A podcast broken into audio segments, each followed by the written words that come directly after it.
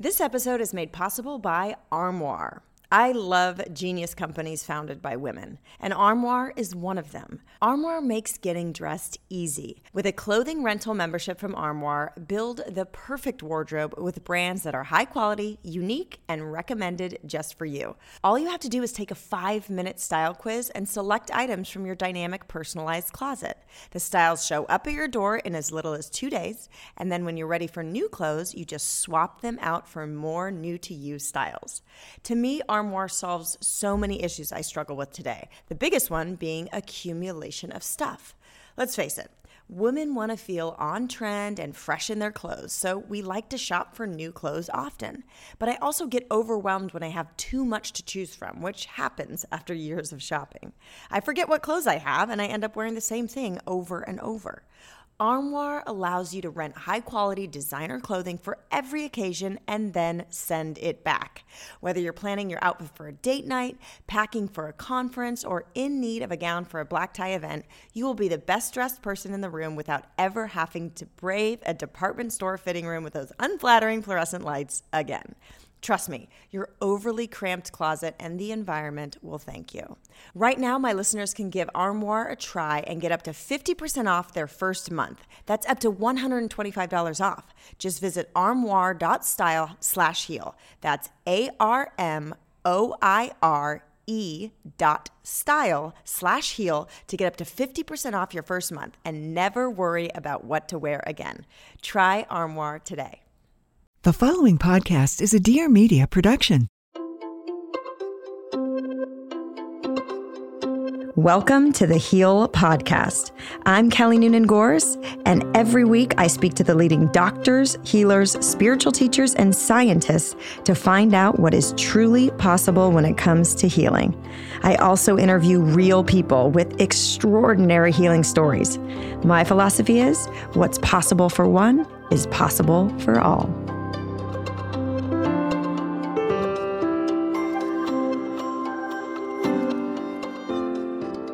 On today's episode of the Heal podcast, I catch up with Dr. David Hamilton.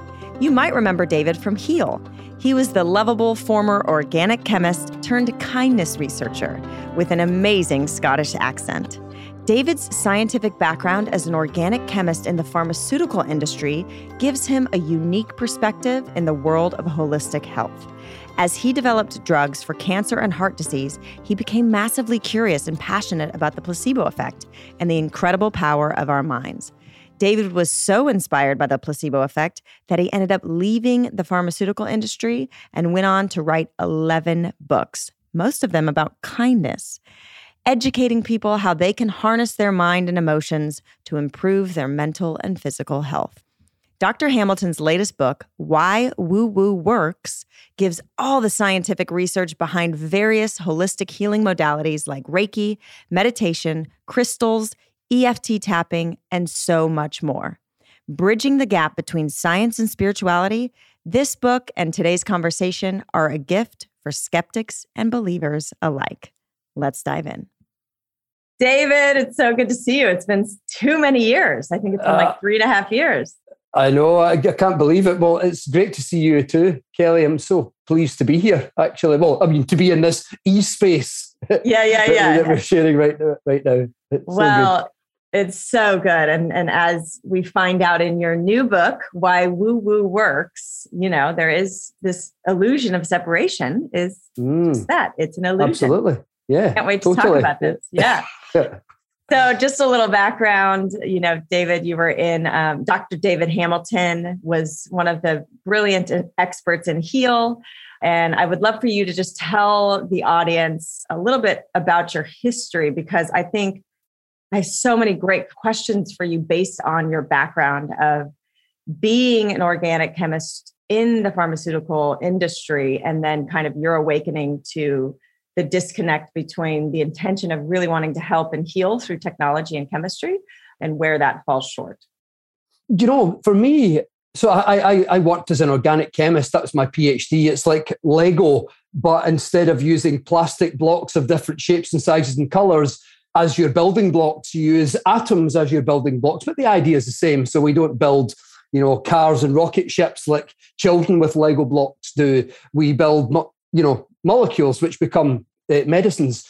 And when I, I worked in the pharmaceutical industry, I think my interest in the placebo effect, which really catalyzed my decision to leave the industry, actually was was born uh, when I was at 11 years old.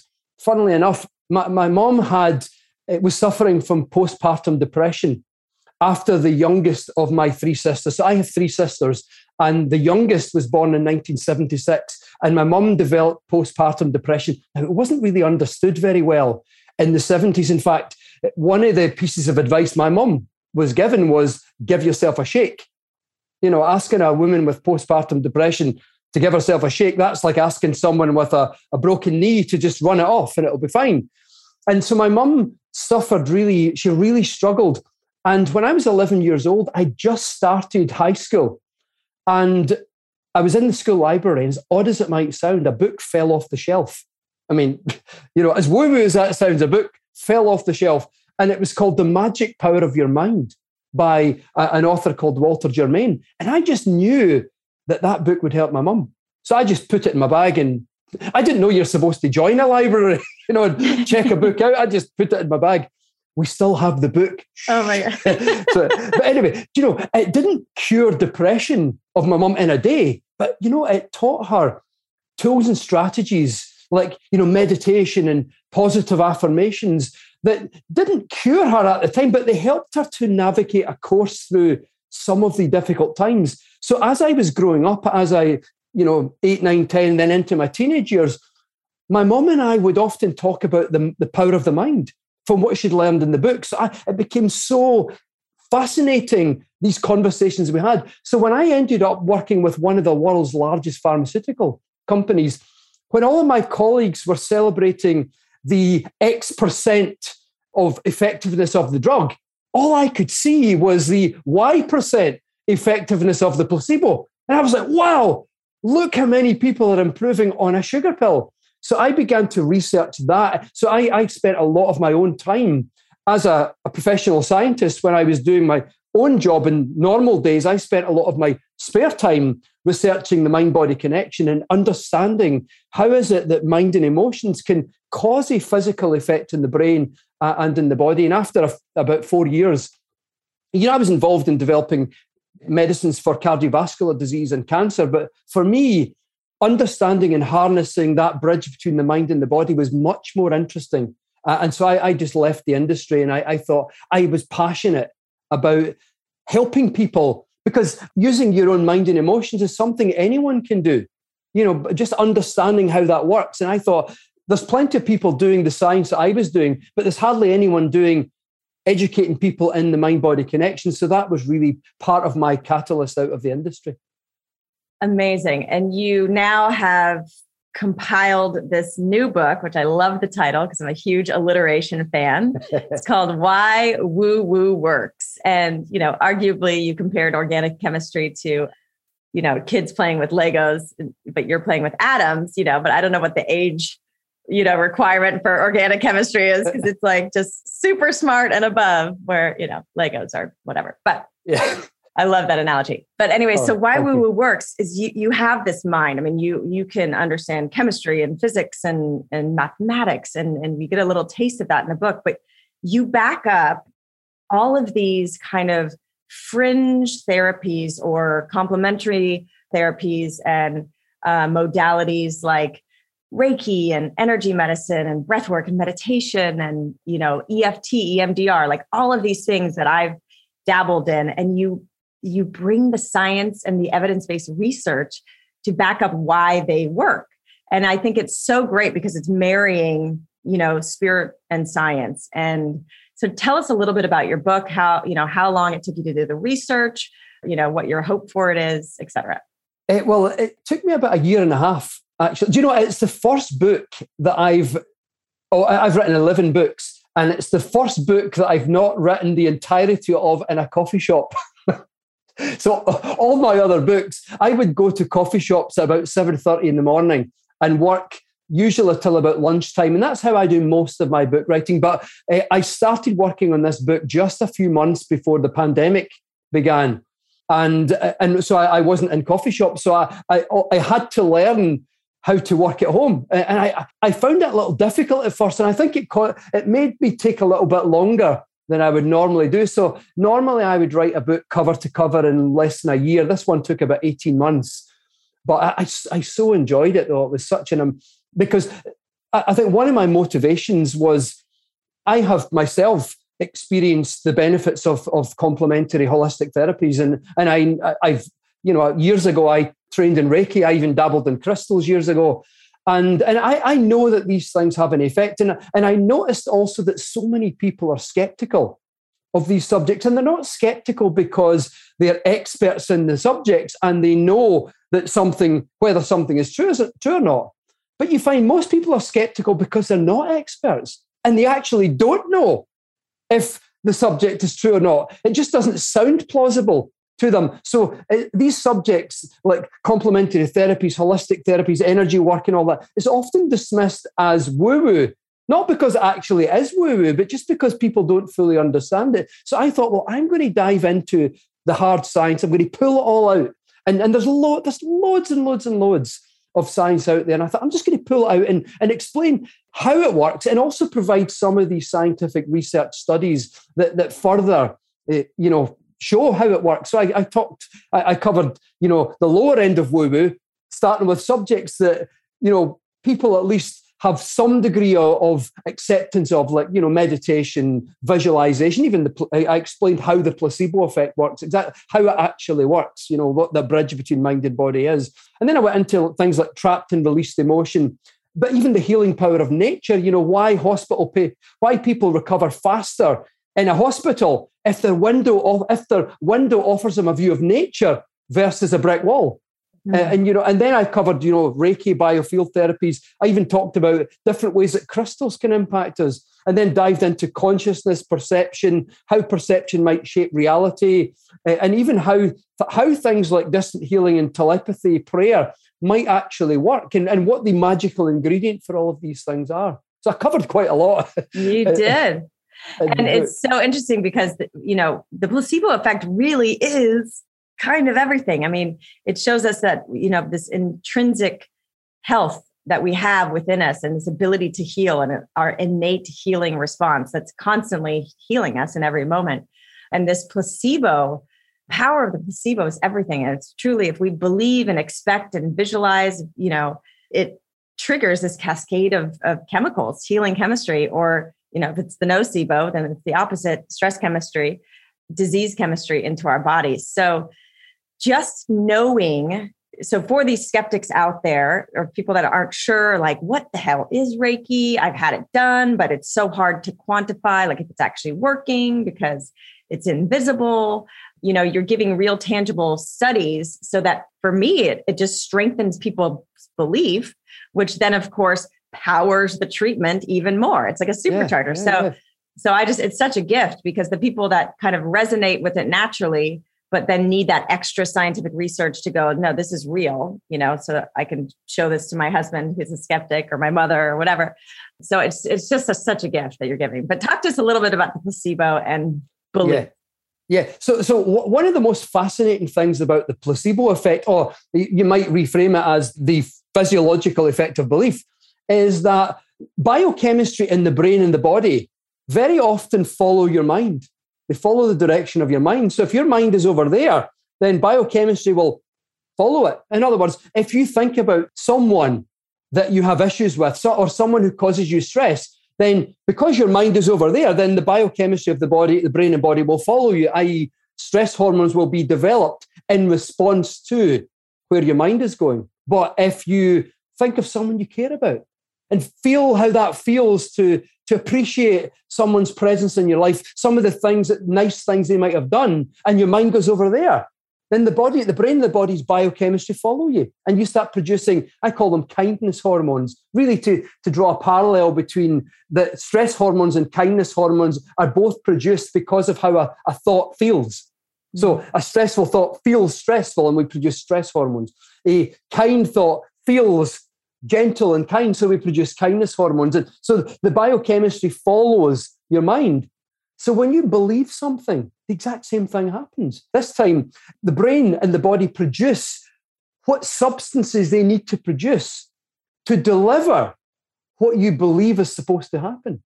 So, for example, what's really well known in placebo research is if a person gets a, a placebo that they think will, they believe will remove their pain, then the brain actually produces natural painkillers, its own version of morphine and heroin. So the brain produces uh, natural opiates, you know, so morphine and heroin are called are opiate drugs. So the brain produces natural, safe versions that really that are that's the brain and body's desire almost to follow what you're believing. So I believe this pain will go away. So the brain produces what it needs to produce to deliver that result to meet my expectations. So just like stress or kindness, the biochemistry of the brain and the body follow the direction of your mind. And that, that really underpins the entirety of the mind body connection. Wherever your mind goes, the body's biochemistry follows it in whichever direction it, flows in. Uh, which is why, guys, you don't want to jump on Google right after you get a diagnosis because exactly. your mind is going to go to really dark yeah. places. And yeah, yeah. I always start on like page seven or eight because the first few pages are bought and paid for. I love that. Okay, guys, or should I say gals, I'm here to tell you about a better solution for that oh so special time of the month. I've traditionally been a tampon girl, but the one that fits perfectly with my body that I've been using for decades is unfortunately not so healthy for our beautiful planet. So every month I feel guilty as I toss applicator after applicator into the trash, which is why I was so intrigued and excited to discover Flex. Flex is innovative period care with products that are safe for our bodies, made for comfort, and good for the planet. There's the Flex Disc, which is a one time menstrual disc that fits perfectly inside your body and can be worn up to 12 hours, holding as much flow as three super tampons. Flex Disc creates 60% less waste than pads and tampons, so the planet will thank you for trying one on, or in. But the best quality of all is that you can wear it for mess free period sex. Did I just say that on my podcast? Well, look, it's real life, and Flex Disc is an amazing solution for women and perhaps men too in this case. And if you want to go to zero waste and have the planet love you even more, try the Flex Cup, a reusable menstrual cup that Cosmo rated number one. It's easy to use, velvety soft, body safe, and lasts for years. And if you're like me and hesitant to change an old habit, check out flexfits.com for helpful videos, in depth diagrams, fun gifts, and flexperts to walk you through the entire new process. So say goodbye to cramps, put sex back on the table, and give Mother Nature some love. Go to flexfits.com slash heal and use code HEAL for 20% off Flex Disc Starter Kits or 10% off your first Flex Cup, plus free shipping in the US. That's code HEAL at F-L-E-X-Fits.com slash heal.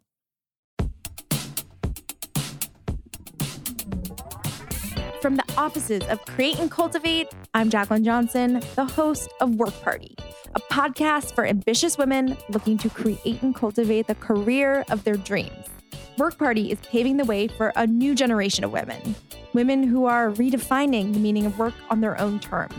Every Wednesday, we bring in leading female powerhouses for real talk and BS free advice on building your business. You'll hear from female founders, CEOs, entrepreneurs, creatives, and so many other badass ladies. Are you ready to create and cultivate the career of your dreams? Then tune into Work Party, the podcast. Be sure to subscribe to the show and never miss an episode. So personal, you know, I, I I think of you and I think of this placebo effect, and I tend to avoid even Advil unless it's, you know, usually when I have a headache, it's because I drank too much wine or I'm dehydrated, something that I'm like aware of. It's not some mystery why I've had the headache.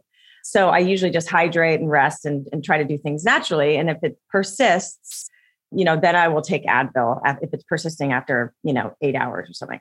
Have you figured out the trick? Like, tell me for people like me, like, how do you? Because I, I I understand. I'm like, okay, if I believe and expect that this cracker or whatever this, you know, inert substance, this, you know, quote unquote sugar pill will be, I believe and expect it'll take my pain away.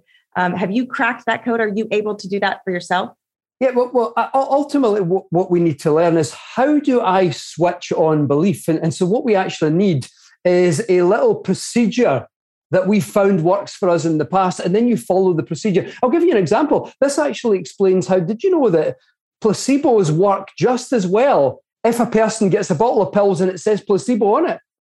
If you give a person a placebo and it says placebo and also says take two pills twice a day, it still works just as well as a blind placebo. And the reason why is because we've had a lifetime of experience that says, I have a headache, so I will click open the bottle of tablets. I will take these two pills with a glass of water. And the, the weight of that experience, mm. the belief that comes with that we've learned that comes with that, produces the brain's natural painkillers. So, it, so it's just a little, it's like a little ritual that we do that's actually doing the work. We don't need the Advil in it in this in this example, it's the ritual itself. You could put anything in there. Yeah. You know, well, in this context, it is actually a placebo. And the bottle of pills even says placebo. But the weight of that experience, that ritual, is stronger than your short-term knowledge that it's just a placebo. So what we have to develop then is little rituals. Here, here's a good one. We can use visualization. So I, I was about to do a radio show a few years ago and I was chatting with the producer just before it. And she was a 28 year old woman who'd suffered since she was a young child with childhood rheumatoid arthritis, which was causing her so much pain when she was a child. And she said her life really changed when a young nurse, feeling empathy for her pain, said to her, the young girl was saying, Oh, it takes so long, I'm so much pain in my hands and stuff. And the nurse said, See, when you take this, notice when it dissolves in the water. When you take this, imagine all those little particles, the little smiley faces, even though you can't see them, those little particles of white in the water. Imagine that those are little smiley faces and they're trying to help you. So she said, when you drink it like that, imagine now flowing through your body and going right up to where the pain is actually focused. And she did that, and the pain just disappeared instantly, literally in a, in a second. And she said, I've been doing that every single time. And here I am at 28 years old. And she said, I couldn't wait to speak to you on the radio because I knew what you were coming on to talk about. And I just wanted to. T- so I, I got, I, I took the producer's job tonight just so that I could tell you what I did. And I thought, isn't that amazing? And, and so, and so she said, even as a 28 year old woman, whenever I have pain, all I have to do is that little visualization. It's a ritual itself it's the repetition of the ritual that works like visualization begins to mm. train our brain circuits. And she says it's repetition over several years of that little ritual that the moment I think about it, I, I see the movement of the little of the little smiley faces and they don't mean me any harm. They're smiley faces. They're going and they're they're just neutralizing. They're just going. They're neutralizing the pain. Mm. And so sometimes what we have to find is a little ritual. So if I have a pain, does it help me to take three breaths, or does it help me to take a green juice, or does it help me to stop and think kindness? Because one of the things that amplifies pain is feeling stressed about something. Physiologically speaking, the opposite of stress is kindness. It's how kindness feels. It generates the opposite, the exact opposite neurological and physiological effects of, of stress. So, if stress is amplifying pain, then you can guarantee that kindness will reduce it. So, maybe the ritual can be I feel a little bit of pain, I'll take a few breaths, and now I'm going to think of someone I care about. And just for a few moments, I'm going to really feel how it feels when I think about how much that person has made a, a, lovely contribution to my life. I'll think about the last thing they said or did for me that really felt so nice and sweet. And, and that physiologically, neurologically, is the opposite of stress. So that could be the ritual for within reason for, for, for many people. Amazing. Yeah, you've written many books on the healing effects of kindness and love, correct? Yeah, yeah, absolutely. Yeah, yeah. yeah. The oh five the five side effects of kindness was was my Uh, attempt to turn around the notion of a negative side effect because we think of a side effect as the negative side effects of a drug, but a side effect is really just something that happens alongside the thing that you're intending. So I rebranded side effect by showing that there are five positive side effects of kindness that are yeah. really good for us. And a lot of the people that I've spoken to, you know, people that have run mind body medicine clinics, a lot of times when people aren't healing, but they're doing all the protocols, kind of discovered that they were focusing too much on themselves and their condition. And so to take one of the antidotes, one of the remedies was to take the attention off yourself and actually give service to others be kind to others because that is that missing healing you know ingredient to your own journey your attention is Absolutely. too focused on yourself and you need to be kind to someone else and, and kind of serve Wonderful. so that's cool i love it so just real quick because you mentioned that you did your phd and then you went into developing drugs for cardiovascular disease and then i remember you know talking about how kindness uh, is kind of the antidote for like talk to me a little bit about you know personality and emotion and cancer and heart disease and mm. and and then also the healing powers of kindness because i love that visual yeah. where you're saying it's like it actually like uh, oxytocin and these other you know healing chemicals can chemistry can actually like clean your out your arteries and reverse yeah. cardiovascular disease so talk to us a little about I know that was a big, broad question as well, but no, no, I, I absolutely personality, emotion, and disease. Yeah. So, so one of the things that that researchers noticed, even even about 20, 30 years ago, but it was kind of dismissed as woo woo, is that there was in some cases a correlation between personality type and particular diseases. So, for example, there was a strong correlation between type C personality, which is a cooperative unassertive, suppresses negative emotion, and the thickness of some tumors. And so, looking at statistics, you tend to find that uh, cancer is more, you know, it doesn't mean that type C personality causes cancer. It just meant that different personality types have different coping styles and therefore different degrees of stress about different things. So, add that to the cauldron amid you know, genetic predisposition, among environmental factors, and a whole other things. Put them all in the cauldron, and statistically, you'll find that cancer might more readily brew. Some types of cancer might more readily brew in a type C personality cauldron. Similarly, you find that cardiovascular disease will more readily brew in a cauldron that has a part of what's called type A personality. And the part of that, not the whole type A, but the part is hostility and aggression. So people who are high in hostility and aggression have higher incidences of cardiovascular disease. Now, here's the thing that comes back to kindness, because kindness and love and compassion, because of how they feel to us, they feel nice. We produce not stress hormones like when we feel stress, we produce kindness hormones. Now, one of the most important kindness hormones, oxytocin, also called the love drug, the hugging hormone, the cuddle chemical. It has a number of affectionate names. Mm-hmm. I call it the kindness hormone to add to that library of, of terms.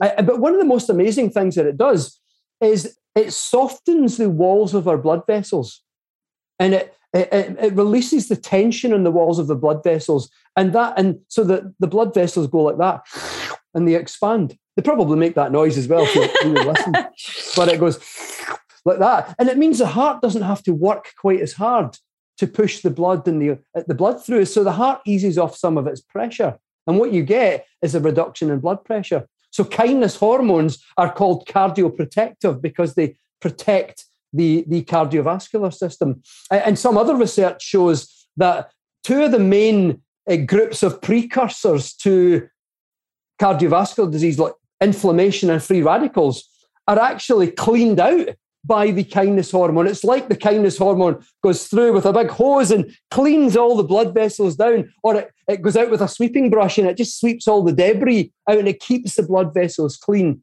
and healthy. And you know, this actually explains one of my favorite all time statistics. Yeah, I, I love animals, I, particularly because I lost my dog a few years ago. Oscar, he was a, a yellow Labrador. He was only two years old and he had bone cancer. But get this the chances of a second heart attack within one year in someone who's had a heart attack already, so a person who's already had a heart attack, the chances of another within a year, if they have a dog, is 400% less. 400% less. Now, you'd be forgiven for thinking that that's due to the exercise you get for walking the dog. Of course, that plays a role, but it's not the only role. Front page in one of the top scientific journals in the world a few years ago picture of a yellow Labrador, looked very like my Oscar. And scientists were measuring levels of the kindness hormone in real time as they were produced while people interacted warmly, lovingly, and playfully with their dogs. And amazingly, levels of the kindness hormone increased at a rate of 10% per minute over 30 minutes. Not 10% in total, no, 10% per minute over the 30 minute study, a greater than 300% increase in levels of the kindness hormone. Now, we know that it's extremely cardioprotective. So, that is one of the, so one of the reasons why the chances of a second heart attack in a year in someone who's had one already, if they have a dog, isn't just the exercise that you get from taking the dog for the walk. It's the love and affection and the warmth and playfulness that you have from interacting with the dog consistently all through the day lifts up your levels of the kindness hormone, which is lo- expanding your blood vessels, lowering your blood pressure, and cleaning out all your arteries all throughout the day. That's why, as well as the exercise, that statistic uh, holds. Isn't that amazing? It's amazing. Power it's of amazing. kindness and love and yeah, there's so much fascinating research around dogs too, especially because yeah. they're so. But uh, any any loving animal, but dogs are you know this poster child of unconditional love, and often they, which I think is so interesting in your case. I don't know that this applies since poor Oscar was so young, but oftentimes they manifest certain conditions because they are literally self-sacrificing and soaking up the energetic field that may have been meant for someone else. You know, yeah. it's wild. You know, I, I can absolutely relate to this, Kelly. It's something actually I haven't really probably shared very often, but just in the context of what you just said, you know, Oscar, he, he had anxiety issues when he was young and all through his life. Now, I've always had anxiety. I've struggled with anxiety all through my life. Even even now, I, I just even as an adult, even writing about the mind body connection doesn't mean that everything is hunky dory and great all the time. One of my main struggles in life, even now, is managing anxiety when it comes up. I notice when it comes and I don't worry so much because I know it will pass. And I, I know what certain triggers are. Eh, it, it, it just comes and goes and, and I'm okay with it. But Oscar manifested anxiety and he really you know, Oscar had this thing; he couldn't even cross the threshold of the of the step, even though the step was only that size. And sometimes he would bark at it, and, and he would need to be lifted over the threshold. And other little anxiety things that he had. But here, here's another thing. You know, Oscar arrived in my life two days before I started working on what was now one of my best-selling books, I Heart Me. So I Heart Me: The Science of Self-Love. Oscar arrived in my life two days before I started working on that book, and he passed away two days before I finished it. He was in my life for the entirety, exactly to the day, the exact number of days I worked on, on that book. Hey guys, anyone feeling as overwhelmed as I do? I mean, I have to be very vigilant about what content I'm consuming. Otherwise, I'm constantly sucked into an eddy of negativity and fear from all that's going on in our world right now. For me, it's like I'm watching a bad movie and yet can't leave the theater. That is why I was so grateful to learn about BetterHelp. BetterHelp.com offers affordable, private online counseling. It's not a crisis line, it's not self help, it is professional counseling done in a safe, secure online environment. And right now, we need all the support and love we can get. BetterHelp will assess your needs and match you with a licensed professional therapist so you can start communicating in under 48 hours. And they are so committed to facilitating great therapeutic matches, they make it easy and free to change counselors if you need to. BetterHelp is also more affordable than traditional in person therapy, and they offer financial aid, so they can support anyone, anywhere in the world at a time we all need it most. BetterHelp offers all kinds of professional counselors who can help with things like depression, anxiety, relationships, trauma, grief, sleep issues, self esteem, or identity issues. And of course, everything you share is always confidential. What I've learned after years of doing healing and personal growth work is that we all have blind spots. And sometimes we need a trained professional to listen and bring those blind spots to light so we can heal. If you are struggling right now or just feel a deep need for connection and support, I encourage you to check out the testimonials on their website and see if BetterHelp resonates with you. I want you to find the support you need. So, as a listener, you'll get 10% off your first month by visiting our sponsor at betterhelp.com/heal. Join over a million people who have taken charge of their mental health at BetterHelp, H-E-L-P dot com slash heal. There is so much going on in the world right now. How do we stay informed without getting sucked into the quicksand of negativity, fear, and judgment? I mean, life at its baseline is about growth and expansion, so there's always going to be discomfort and challenges. But today's world, it seems like someone poured gasoline on our collective fire. That's why I want to tell you about New Day, a new podcast with a simple goal, helping you get through today and look forward to tomorrow. In a time of increasing polarization, uncertainty, and a 24 7 news cycle, the more tools we have to navigate the overwhelming amount of negative information coming at us, the better. New Day is a breath of fresh air for those looking for some light and guidance in these stressful times. Maybe you're successful but miserable at work. Perhaps you're struggling with anxiety and depression in light of the pandemic, like so many of us. Maybe you're grieving a loss, whether it be a loved one, a job, or a relationship. And maybe you can't even put your finger on what feels off. Whatever it is, New Day can help. Every week, author, therapist, and grief expert Claire Bidwell Smith shares one new way to make life and your day a little better. Led by her own experiences with loss, Claire strives to provide support for all kinds of people experiencing all kinds of grief. She has written three books and has also written for the New York Times, Washington Post, Goop, Scientific American, and more. From dealing with real struggles and loss to waking up with more energy or simply making time for doing things you love again, Claire and her guests are here to help you answer the big question How can I lead a more fulfilling life? New Day from Lemonada premieres September 15th.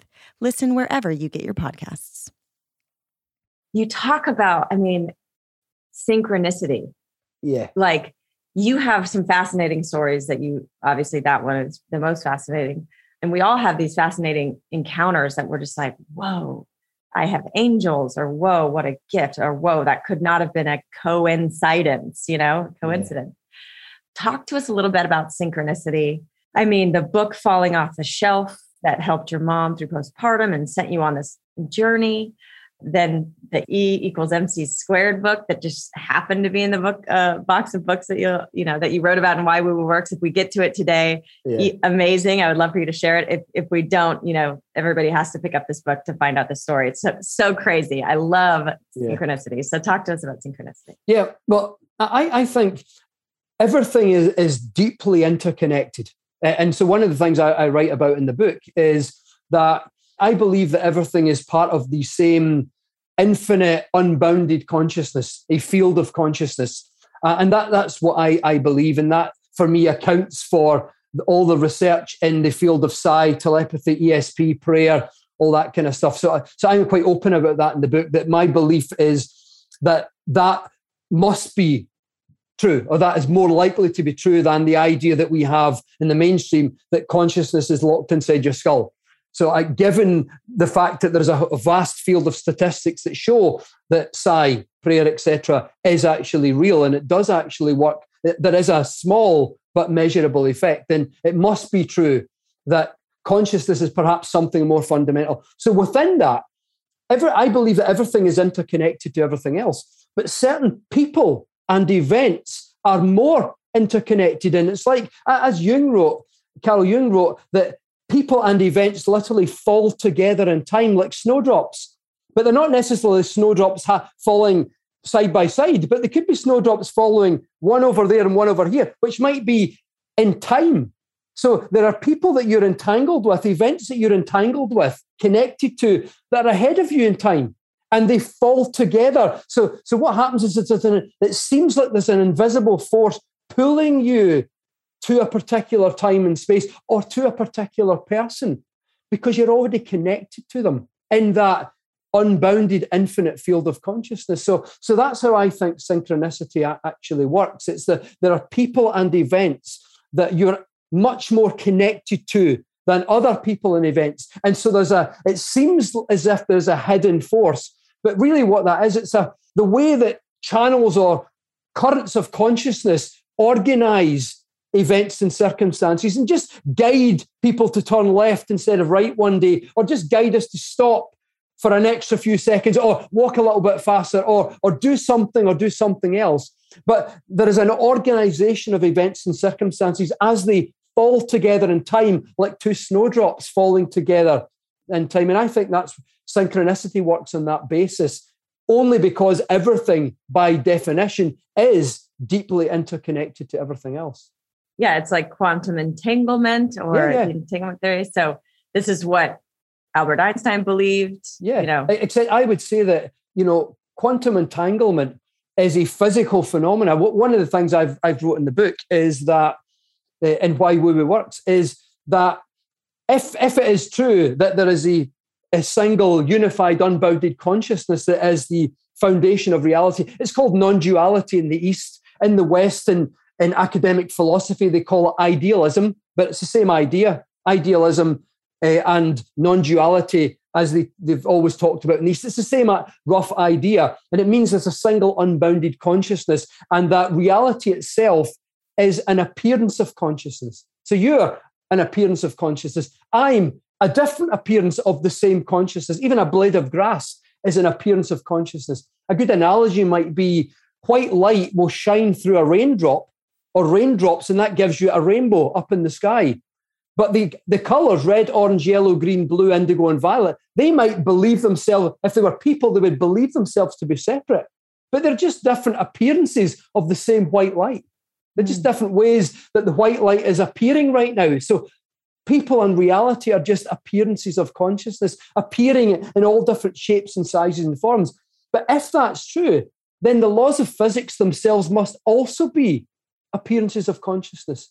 So, underneath that, therefore, there must also be, or probably is, laws of consciousness, of which the laws of physics are just appearances of. And so, I think the quantum entanglement, even though it sounds woo woo to say so, is also an appearance of consciousness. So, therefore, there must be an entanglement in consciousness itself with any field of consciousness that is responsible for the phenomena of synchronicity. Mm. Thank you. Um, I totally, totally agree. I would never be able to articulate it as well as you do, but on a resonant level, that's I totally agree. And I almost feel like oh, thank you.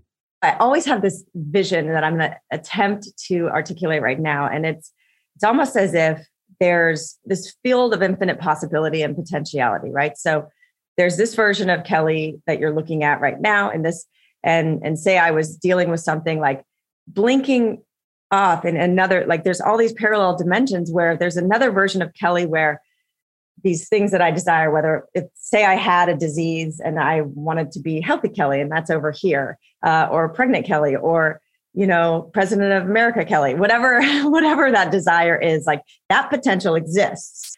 And it, it's a matter of aligning your consciousness to then align with that potentiality so that it expresses. Does that make sense? And then Absolutely. also on a level of, I, I don't know what if it's atoms or quanta or it's like they're flashing on and off. And so there's like this moment of on off, and like between that moment, there's that decision of potential, like and possibility. And we could, so we can literally just get down to that quantum level and shift our reality very quickly. So, t- does that make sense? yeah, it makes perfect sense. It's actually how I, have looked at the world for, for many, many years. In, in physics, the, one of the most popular uh, interpretations of quantum physics, and I say interpretations because uh, in quantum mechanics, we don't know exactly what is the foundational understanding of why things work the way they do. And one of the leading contenders for the understanding is called the many worlds interpretation of quantum mechanics. It's called the many worlds. And uh, alongside the main interpretation that most physicists have gone for is called the Copenhagen interpretation after the theory was put together in, in Copenhagen in the years of Niels Bohr and Einstein and all that many, many, uh, many years ago. But one of the leading contenders is the many worlds. And the many worlds interpretation says that at every moment of decision, the world breaks off into two possibilities. So every time you're about to make a decision, Kelly, or have an idea, the world splits in half and splits in half and splits in half. And there are an infinite number of Kellys right now having an infinite number of now it's like a choose back, your own it's like a choose your own adventure book yeah, from my childhood yeah, and, so personally in, in my understanding of, of, of, physics you know i'm actually most of the way through, although I have got a degree in chemistry and a PhD in chemistry, I've also been studying mathematics and physics formally at university level. I'm close to the end of that of that degree. So I, I do understand the mathematical basis of, of some aspects of quantum mechanics and stuff. And the many worlds theory is the one that, that has most aligned with how I understand the world. Now, if we were to come back and say that is a, an appearance of consciousness, then at the level of consciousness itself, yes, an infinite number of Kellys exist. One is the president, one is pregnant, one is achieving this, one is doing that, and all these things. And I believe that the challenge in life is to hold the idea of what you want and the feeling of it most clearly and consistently. And the key is consistency. You've got to keep consistently focusing. And then it doesn't mean that tomorrow you'll be the president, but what happens is you start to move, if that was your goal, but it means that you start to move in that direction. So, one of the analogies I use in the book is you're on a big wide river and you have a small boat and you have a paddle, and the paddle represents your, your thoughts and your feelings and your beliefs and your actions. Now, what many people do is we paddle a little bit that way and then we paddle a little bit that way. And then we paddle, then we go around in a little circle. And most people just randomly all over the place. And also, the river has a current that we don't notice. Sometimes there's a wind blowing, sometimes the current is very gentle, other times it's very strong. And let's face it, sometimes you smack into the rapids, and spiritual teachers say to us, You've just got to let go. Let go, go with the flow of these and at those times. But when the river is generally calm and you do feel empowered, then I think when we hold an intention, hold a belief, an idea, that something that, that a, a sense of purpose, something that's compelling for you, you take a little paddle in that direction.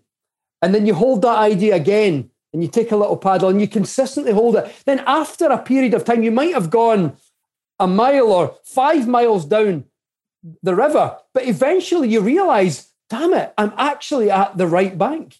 I've actually got to the other side. That was my goal. Kelly, the president, was, you know, 10 miles down the river of life, like 10, meaning 10 years down the river of life. But it was my gradually, ever so gently, but consistently paddling here that in the river of time, in 10 years, i.e., 10 miles in the river, I have gradually, somehow, even though at times there was a current pulling me there, and sometimes the rapids, and sometimes a whirlpool spun me right round, and it, was, it was all over the place. But I just kept consistently paddling. And, and sometimes I get thrown over here, but I kept consistently paddling. And it wasn't just a straight line then, it was more of a kind of zigzag all over the place. And I sunk for a little while and I was trying to get back up. And but I just kept paddling. And then 10 years of paddling in the river of time. Here I am, Kelly, the president, for example. I've reached that bank. And that's how I think, within the context of waves and different things happening in life, it's the consistency that causes you to flit through all these real Kelly many worlds, all these different versions of Kelly. You you actually start fl- like a flicking a deck of cards or flicking pages of a book, and each page is a different Kelly and you start flicking through, flicking through, flicking through, and your focus. And there's the president, Kelly, the president's at the end, but you just keep flicking through, flicking through, and you keep focusing, and you flick through all these probabilities of different versions of Kelly, versions of reality by paddling, and you eventually get to the one that you're looking for. So that's how I think that works. So I, I totally agree with you. And I, I, it's so interesting too because I, I often like joke like row, row, row your boat gently down the stream, which is one of, I don't know if it's global, but United States, yeah, I, like our favorite. that one. Yeah. I'm like that, like that says it all. That's one of the most profound writings ever because yeah. gently down the stream, so many people are paddling upstream until, you know, the, paddling upstream, meaning, you know, they're in a job that they were, were pressured into getting. It's not flowing downstream of what their soul came here to do. So they're paddling upstream until they like get knocked off their feet with exhaustion or an injury or an illness or something. So I love that metaphor. So I actually have it written down the river metaphor. I love how you look at the world because that that, that is fun. I, I like how you use that all these different versions of Kelly because that's the way I've intuitively always looked at the world. And when I was studying the the mathematical foundations of, of quantum mechanics in my university studies, uh, I, I, I was lit up. I just loved the idea of the many worlds because I'd always intuitively felt something like that. And then to see the, uh, that it is one of the leading contenders for the proper understanding of the foundations of, of quantum physics. Yeah, so. and that's why I, I, it also helps me in that those times where there's a decision, especially if someone is on a healing journey, which I want you to kind of say that metaphor one more time for someone listening that's on a healing journey because rather than Kelly to the U.S. president because that's yeah, unlikely. Yeah, yeah maybe maybe there was a uh, yeah, yeah, no, but it's funny that I mentioned that. But there's so much pressure sometimes, especially if you're on a healing journey, that I'm going to make the wrong decision and I'm going to end up the wrong place or the place I don't want to be. Yeah, because you can, if you've gone over that side, you can always recognize, oh, I'm there. I'm going to, I need to go, I need to paddle over there. And if you trust, if you're going with the flow with some paddles, even if you paddle to the wrong side of the thing, as long as you're in the current of life, in the higher current of consciousness of which you came born into this world that has a connection to your soul and your soul's purpose, as long as you're paddling gently downstream, you may hit a rock, you may have paddled the wrong direction for a period of time, but as long as you surrender and you're going with the flow, you can't make a wrong decision, right? You're yeah. going to end up where you're putting your attention and you just have to have the discipline to just keep focusing on it keep trusting that the current of consciousness life universe god is flowing you in that right direction and then just keep doing the daily paddles and the work that you need to do to that's aligned with your destination. And one of the ways i, I think to to tap into there's a, a, a an underlying deeper current there and i think it's a current of well-being of spiritual well-being and it's it's driven by the fact that consciousness is infinite unified and unbounded. Uh, and i think that un- there's an underlying current of well-being and i mean spiritual well-being and the way to tap into that that sense of everything's okay is to practice compassion and kindness and empathy and, and love.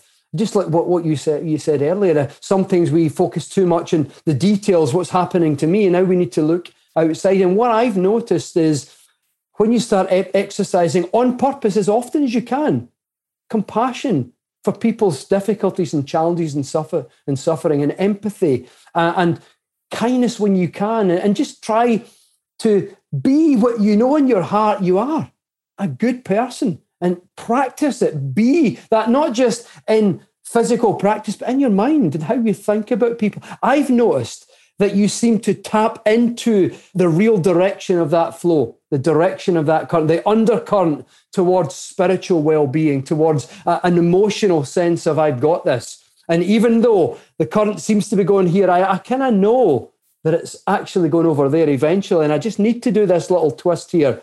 But what helps you navigate it is tapping into the deeper aspect of the current. And I think we, it's compassion and empathy and kindness and love that gets us there, not just in the little daily things that you we do, but more than that, in how we think about people. How we, when you talk about a person, do you talk about them with compassion and understanding, or do we get angry?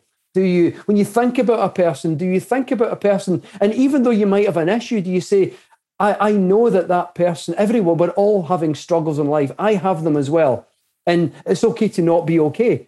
If that's true for me, it's also true for another person. So for me, I try to practice giving people the benefit of the doubt. And it's not easy all of the time, but we make these little adjustments to our paddle if we try to the to the best of our ability align our thinking with the flow, not just with the flow of I want to heal my body or be this, that, or the next thing, but I want to be part of the single, unbounded, infinite, unified consciousness. And the way to do that is through compassion and empathy and kindness and, love.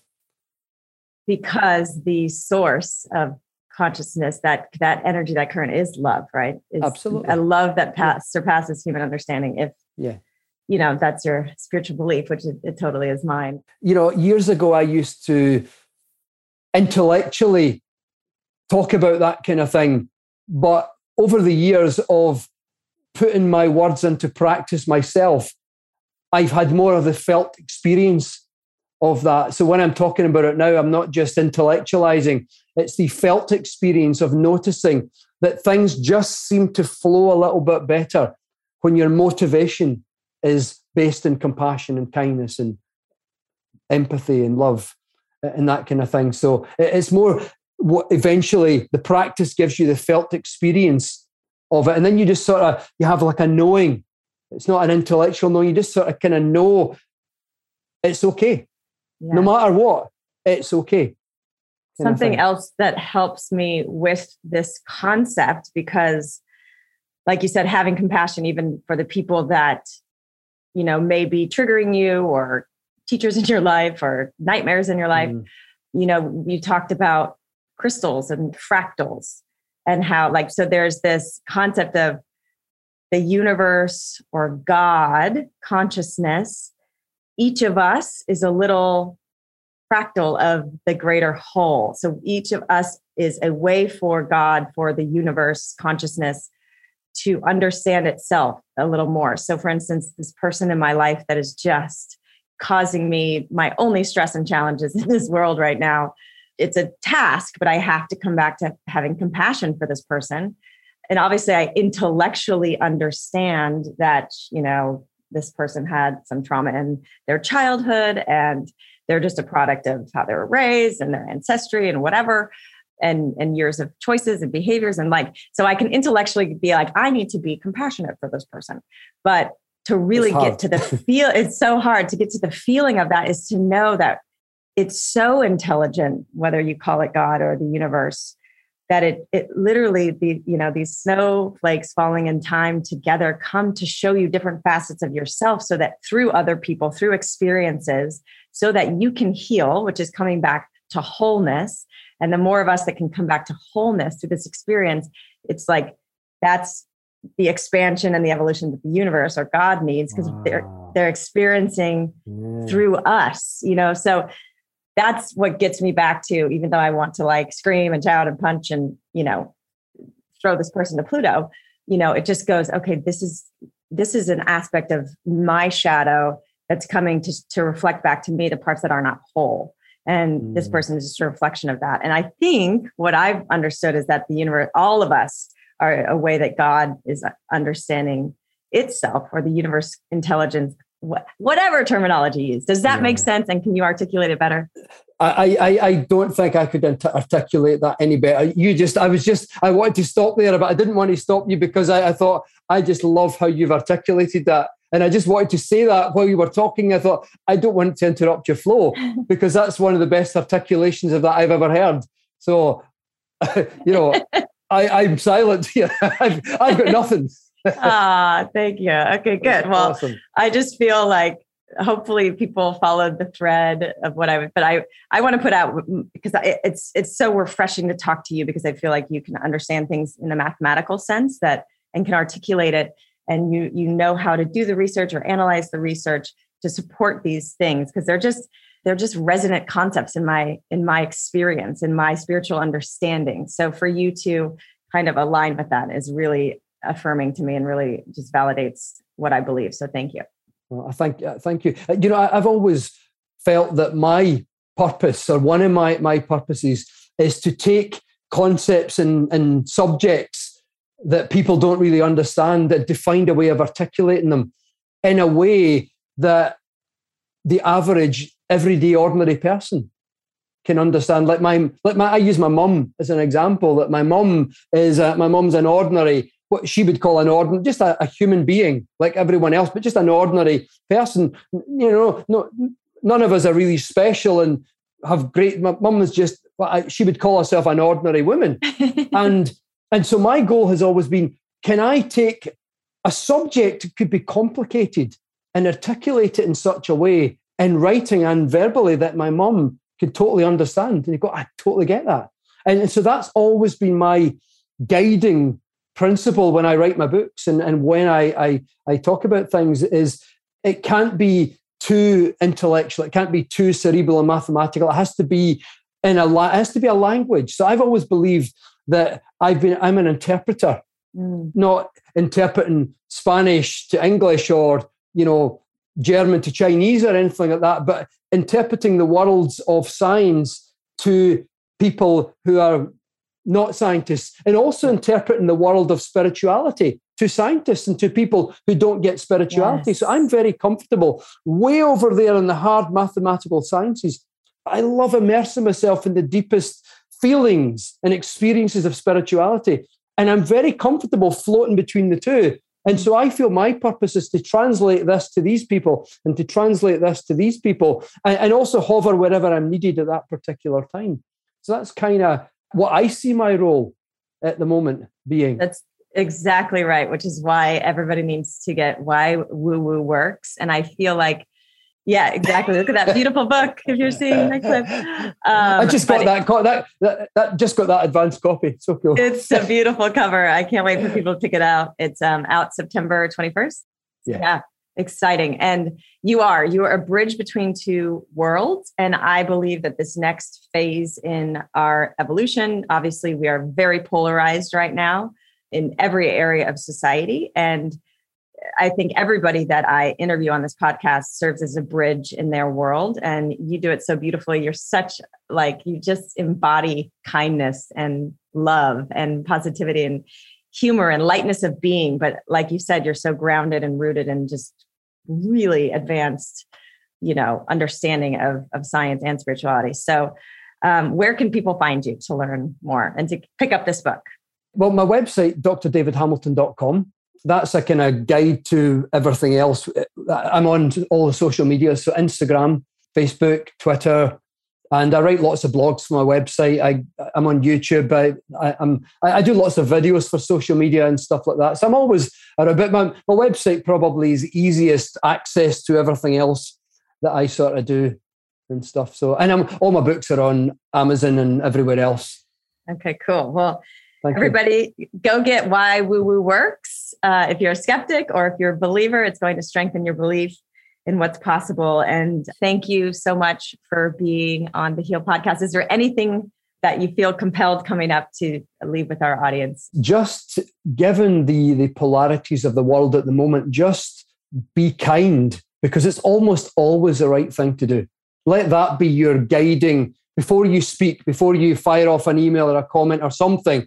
Let kindness be your guiding principle be kind. It's almost always the right thing to do. It's, it's that which taps you into the underlying flow, not intellectually. Don't get confused with the intellectual thinking, I know this, that, the next thing. It's the felt experience of the, nat- the actual flow of unbounded love itself. And I think it's kindness that taps you into that. So be kind. It's almost always the right thing to do. Uh, I love that, and and please include yourself in that kindness. We're Absolutely, good end, good ending, Kelly. Exactly, include yourself as well. The hardest part. Exactly. Thank you so much again. So great to see you, and um, good luck with the book. Thank you, and it's been great to see you too and hang out like this, Kelly. Thanks very much.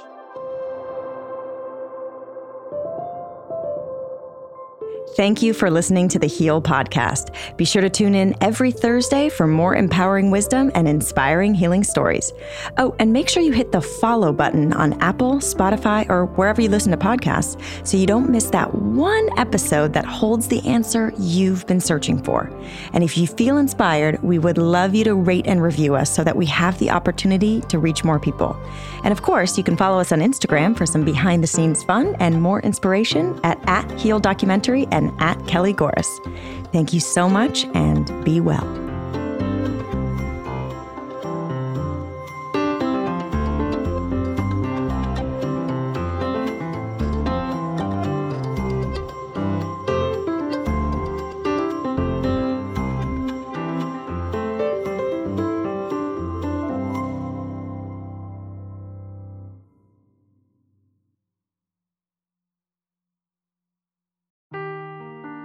Seeking the truth never gets old. Introducing June's Journey, the free to play mobile game that will immerse you in a thrilling murder mystery. Join June Parker as she uncovers hidden objects and clues to solve her sister's death in a beautifully illustrated world set in the roaring 20s. With new chapters added every week, the excitement never ends.